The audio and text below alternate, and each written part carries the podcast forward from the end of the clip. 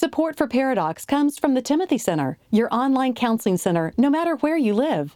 The Timothy Center is a marriage and family counseling facility in Austin, Texas, offering distance consultations for those that live outside the Austin area.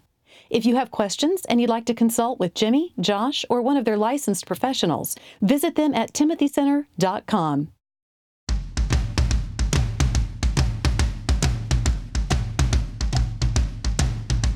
Recording live from Austin, Texas, a conversation about marriage and family that women will love and guys won't want to turn off. Dr. Jimmy Myers and Dr. Josh Myers are a paradox. Guys, welcome to the show. Welcome to Paradox. I'm Jimmy. I'm annoyed. I mean, I'm Josh. Let's just listen to Peg Leg Lee here for a second. You know she just had one leg. Did you know Brenda Lee had one leg? You had to pause because you were about to say peg leg again. But the reason that I'm having um, uh, Brenda uh, bring us in is because this is our Christmas show. This is our annual Christmas show, our traditional Christmas show. And this there is our first one. There's mistletoe above the table, but don't get your hopes up. All right, the music. Sorry. You know why I'm annoyed and not Josh today? Because anytime you play music, you play it too long. Yes, and I think it's too loud, but it's not really too loud. Well, Billy takes it down. Oh, that's probably true. Like it was screaming at me. true. But Merry- we're going to be talking about Christmas. Merry Christmas. Hopefully, obviously, this episode And by the way. It's happy holidays. we don't want to offend anyone with this the, the Christmas word. or do we? Oh, that's what I'm talking about. That's what I'm talking about. Throw it against the wall, see if it sticks. no idea what that meant. A slap on the wrist if you were actually listening to this the day it drops on Christmas. Yeah. You should be with family. You, the family should be listening. But We should have the children all snuggled in their beds with visions of Jimmy and Josh dancing in their heads. hopefully you're listening to this on the Tuesday or Wednesday after Christmas. But Merry Christmas from our family to yours. We are in, we're doing it a bit different this year. So the Myers, normally on their quote unquote off years, when us kids are not at Honey and Aces mm-hmm. For Christmas Day, we do it on New Year's. But we are actually doing it the weekend before we head out. We're recording like tomorrow. yeah, today on the 14th, and we're heading out to Christmas tomorrow. Mm-hmm. Very exciting. It is. I don't know why you would be, because you tell everyone what to get you. Of you course. know in August what you're getting, along with our executive producer, Billy Myers, who has a long list on Amazon yes. where he goes, no, no, no, buy me this. If you, if you deviate from the list, he gets upset, Yeah, it's not really, um, I don't love Christmas surprises which is why you're getting one this year, because I'm particular. because I have you. I reject anything that I don't prior have prior knowledge on. Get ready. Oh, You'll Lord. be bragging on this come next week. No, it's going to be something weird. Mm-hmm. There was one Father's Day a few years back where I told him specifically what I wanted. Yep. And by the way, Jimbo and I, um, normally ahead of whatever holiday it is, we share what gifts that you're getting because I know what he is getting and he knows what I'm getting. So we rarely not know the day of. So I share with him what I want for Father's Day. And like a few days before Father's Day, I'm at the office. He was like, You want to know what you're getting? I'm like, I already know what I'm getting. I told you what I was getting. He was like, well, what'd you say? What'd you say? I He- forgot. He got me a tactical flashlight Yes. as my surprise Father's Day when I had already told him what I wanted. This is like a nine dollar flashlight. I use it. I know. You can like flag down the space shuttle. It is an thing. amazing flashlight. It really is. but not what I called for. True. But, I was I was thankful. yes. Part of a tradition is you demanding to get certain gifts, which then sort of makes them not a gift. They're just things that I didn't buy myself. so we couldn't decide. We, when we want to talk about Christmas, and there were several things that sort of popped up about this. Yeah, and like the commercialization of blah blah blah. Blah, blah, blah. Yeah. So we settled on two. And so we're going to celebrate here at Paradox a bipolar Christmas. I'm going to talk about one topic. Hmm. No it's gonna be offense com- to those that actually are struggling with the disease. I'm sure they're medicated. And then on a completely unrelated topic, the junior member of this duo is going to then tackle strained relationships. Yeah, just difficult relationships around the holidays. Yeah, when they show up around the, the holidays. All right, favorite Christmas growing up and go. I think two come to mind. The Christmas that y'all got us a trampoline. And you have a story of how that was all put together, but we just got it. They put it in our garage. and so for a few oh, days after Christmas, when we had the trampoline, it was still in our garage. And you could only jump about a half inch before you'd hit your head on the ceiling. Which was fine. Weren't you carrying it down the street? or- Yes. You know, we did the whole thing and we stored it at like this neighbor's house. This was in Killeen. Yes. And on Christmas Eve, in Christmas, oddly enough, on Christmas Eve, it like sleeted. So it was like sleeting. The road is covered in ice. I think what you were looking for is slated. Mm-hmm. and there's like I don't know. There's there's me and I don't know two or three other guy friends, and we got to carry this like two blocks, and we can't stand up on the ice, and so we're carting this fully assembled trampoline down the middle of the road, thinking that. First of all, I'm risking life and limb for my children, but these poor men were doing it for people who were not blood related. It, all because my children were going to wake up. It was going to be in the backyard, and it was Oh, going y'all to be. planned to oh, put it in the absolutely. backyard? Yes, and number one, Sarah saw us coming down the street. so she was like watching. I don't know if she called y'all over No. and sold you popcorn to watch the show. And then we ended up not being able to get it over the fence, and so we just stuck it in the garage. Yeah, so that thing didn't really work out. You know, who was able to get over that fence. What? Oh, Robbers. Do you remember that? Yes. that? When we pulled in from church one day and they yes, hopped over the and fence. And they were piling out. And of course, your mother was in chased hot them pursuit. down. We didn't. We didn't call the police. We chased them down ourselves. Three young children in the back, and she's zooming around the streets of Killeen. Hey, babe, what were you gonna do actually? Were you gonna like throw down your mascara on them if you? I don't know. Okay, so here's what we're gonna talk. Here's what I'm gonna talk about. I'm gonna talk about the importance of of family Christmas traditions, uh, especially with young families. It's like, oh well, we haven't really gotten rolling. The kids are too small to remember. And so, and we're we're just barely keeping our nose above water. And so, thinking of oh, what's going to be some repeated family tradition for us is a little more than we can stand. When I talk about family Christmas traditions, we've all got them. Virtually all of us have them. First of all, Santa Claus is a tradition. There are some people. It's a liturgy. Mm-hmm. that was just a few weeks back. Oh. You know, she got some award from Christianity Today. you know, do you know how many awards from Christianity Today my book was given, and I just uh, turned them away Yeah, you're just like, no, no, no, no, no. because it's I must decrease, Give this to Tish. he must increase. That's how it happened. Tish deserves this more than me. more than me. Santa Claus, in and of himself, is a tradition that not everyone celebrates. If you do celebrate Santa Claus, there's traditions of leaving out milk and cookies. My parents would ring bell. They'd put us to bed, and then Dad would go outside and ring bells outside the window. And if you're offended that my children were raised with Santa Claus and I was raised with, just get over yourself. He means that in the most loving way I possible. just you're okay, fine. You're holier than I am. I'm probably going to burn in hell, but just shut up about it. I'm talking about Santa Claus. We're in our mid to late 30s, and Beth still puts from Santa Claus on our gifts. Correct, because that's important. But there are other traditions such as decorating the tree. In growing up, it was a thing. You know, we were with mother. Dad was over having his V8. I just thought Dad really loved V8s a lot, Mm, it was delicious. and and he loved having um, uh, celery stuck down that was so weird. in the tomato juice V8 thing. it's a great combo. So dad, dad was not necessarily helping in the decorating, but we would all, yeah, and we would talk about every ornament that goes up. And to this day, I think your mother, my wife Beth, grew up kind of the same way because it's the same. We put, we talk about virtually every ornament that goes on, and every or ours is not one of those decorator trees. Uh, you know, that's that's it's color coordinated. Ours very every every ornament kind of tells a story. Putting up Christmas lights and what those are, Christmas movies. I grew up, we didn't really have a, a movie tradition.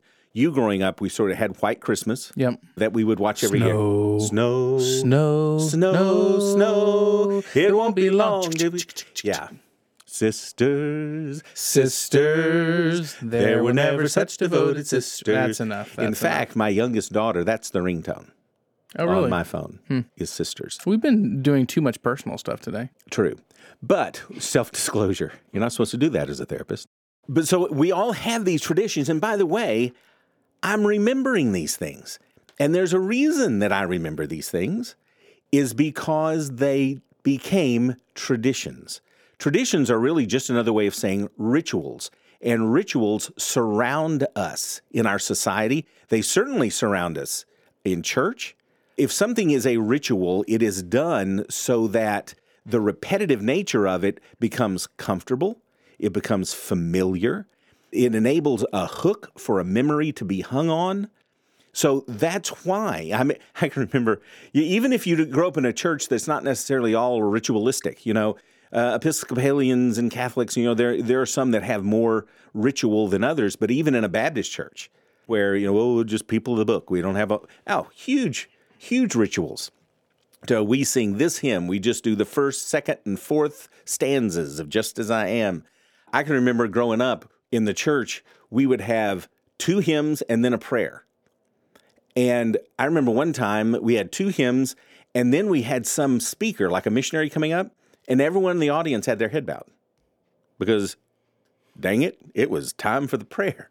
I don't care if we're going to talk about missions. So we we have these rituals. Therefore, that's why you know you can visit a uh, you you go to a church and you go, oh, this feels like home. I thought it was very interesting how many millennials are kind of going back to more traditional churches because they it's it reminds me of growing up. It reminds those hymns uh, remind me of when I was growing up, and it's comfortable. It makes it feel like home. So. Therefore, the, the opposite, if, if, if these Christmas traditions bring comfort and familiarity and they're hooks to, to hang our memories on, okay, if we don't have traditions around Christmas, then we're saying, okay, then we don't have any hooks to hang a memory on.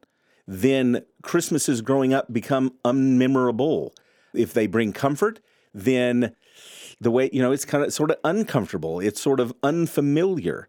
It's like maybe you had a lot of traditions in your house, and then one year, like they did to me, they drugged me to my grandmother's house. I thought they had stolen Christmas from me. And it was because none of our traditions were being carried out. And without those, it didn't feel like Christmas to me.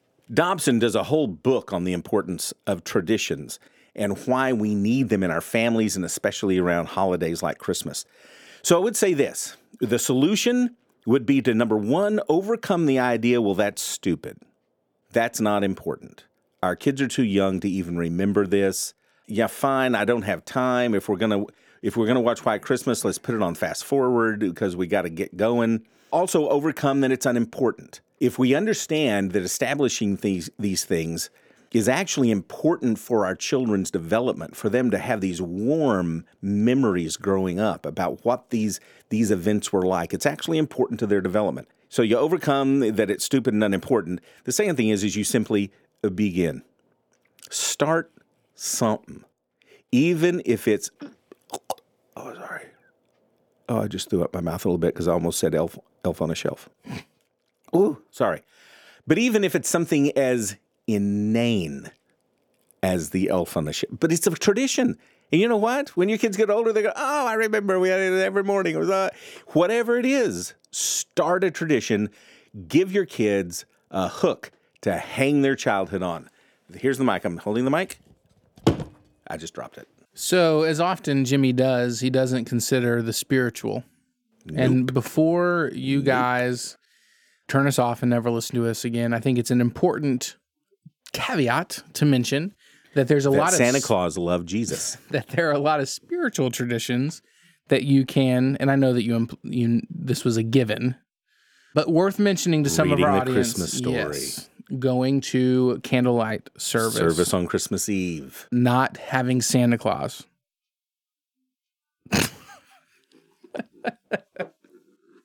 Wow. Um, You went there. So, again, it goes without saying, but the things that go without saying need to be said. The importance of keeping Jesus and Christ in Christmas. Amen. Yes. Um, Jesus on a shelf. You move him every morning. We do what's called a star from afar. Yes. and there's the little star and the three wise men and you hide the star every day and the kids take the wise men and go find it and then on christmas Rip off. You you bring the star to the Rip off. manger and then you read the the spiritual traditions would be number one followed by all the money in the world All the children of the world. i hope you guys this went is Christmas. We could actually tell that story. the steve martin we mentioned it a few weeks ago hope you Get on watched YouTube. it Gather together and sing in a spirit of harmony and peace. but spiritual traditions comes first.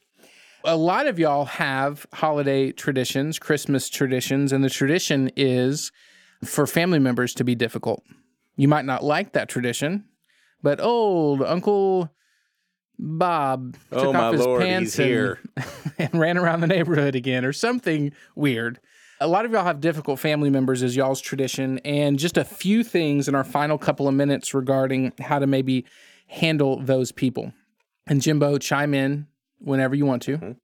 I tend to not be verbose, so I could summarize all this in about 30 seconds. I, on the other hand, The first the first thing about handling and dealing with difficult people is that your goal should not be to change them. preach it, That was my sermon. I already bring did. it home. a lot of us, whether we yell at people to set boundaries or we just shun them and not talk, often the goal with difficult people in our minds is that we want them to change. We're God's instrument of correction in their life. The goal can't be that because that is the other person's responsibility. So you need to let loose your the control and the desire to change them. Pray for it, but your interactions with them should not have that as the goal. Mm-hmm. Second thing, with difficult people, difficult family members around the holidays, it's all about boundaries. All right. And we don't want to think about that with the warm, fuzzy Norman Rockwell Christmas, No. but it's critical. Yes. And boundaries are all about first verbal and then second physical. So, verbal boundaries is observing verbally to the person that is difficult the things that you don't necessarily like about y'all's interactions and asking them to stop. If that person respects those boundaries, fantastic. If they don't, a second conversation needs to happen, and it needs to be that same verbalization of the things that you don't like, setting the verbal boundaries, but this time adding on, there will be consequences or the next step, physical boundaries for if this behavior continues. Like I'm going to slap them, I'm gonna cold just cock you. knock the fire out of you. No, it's either we are going to leave, Mm-hmm. Or if behaviors don't change before we get there, we're not coming. Mm-hmm. So, verbal or physical boundaries are all about spending less time around that person because they've proven to be unsafe. If you have a toxic person, you have to limit the toxicity. Yes. And so it is, it's again, we're not trying to change the person, but we're setting verbal. If they don't respect that and they prove to be even more unsafe because they just ignored your request, then you start to set physical boundaries and you spend less time with them. And if we know that Uncle Billy is going to run around the neighborhood without his pants on, Uncle Bill, you listening? then we tell Uncle Billy prior to pants come off, we go home. Exactly. Or pants come off, then you go home. And- so we try to cover this before, you know, in advance so expectations have been set. And don't, so if expectations have been set, if you've verbalized a possible, a potential physical boundary, if the behavior continues, then you have to pull the trigger on the physical boundary if the affront occurs. Yep. A lot of people will set the physical boundary, and then when the person, the unhealthy person does the thing, then they're confused on what they do or what they should do. Well, you just do the thing that you said you're going to do. So, verbal boundaries, setting expectations of a possible physical boundary, and then just pray like crazy that those things don't occur and quote unquote ruin the holidays. Mm-hmm. But again, even if you have to leave, you didn't ruin the holidays. The unsafe person might try to blame you, but ultimately the onus and the responsibility is on the unsafe person for having you leave. And when you say things like, if we make a big deal out of this, it's going to ruin the holiday. If we leave, it's going to ruin Christmas. It only ruins Christmas if you allow it to ruin Christmas. Sure. It's what you make it with within yourself and within your family. It could just be, well, that's sad. Here we go. Yep. And let's plug in White Christmas and here we go. Yep. But You know, especially especially if there's younger kids involved, because we always set the emotional tone of the Yep. home. This is only as big a deal to your kids as you make it Yep. into a big deal. You can't see me right now, but I am bowing because my section was better on our bipolar Christmas. I might have to agree. so it will be a tradition To never talk about tradition again. one week out of the year. so 51 weeks out of the year, my content is superior. Ah, And then yes. once a year, Christmas is my time I- to shine. I hand it over and and I let you think uh, that you're intellectually superior. If you want more information about this episode, go to paradoxpodcast.com. By the way, I have one. We've talked about Sarah, Daniel, Lindsay, Dylan, my brother in law, Graham. I've never mentioned my other brother in law, Johnny.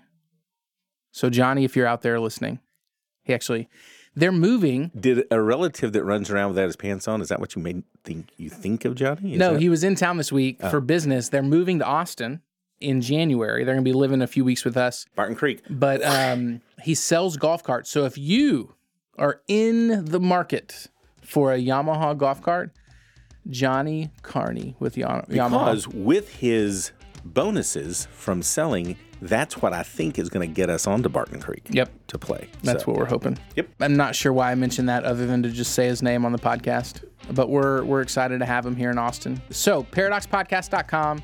If you click on the episode tab, go to the the bipolar Christmas link, and you can check out all the the various tags for this episode.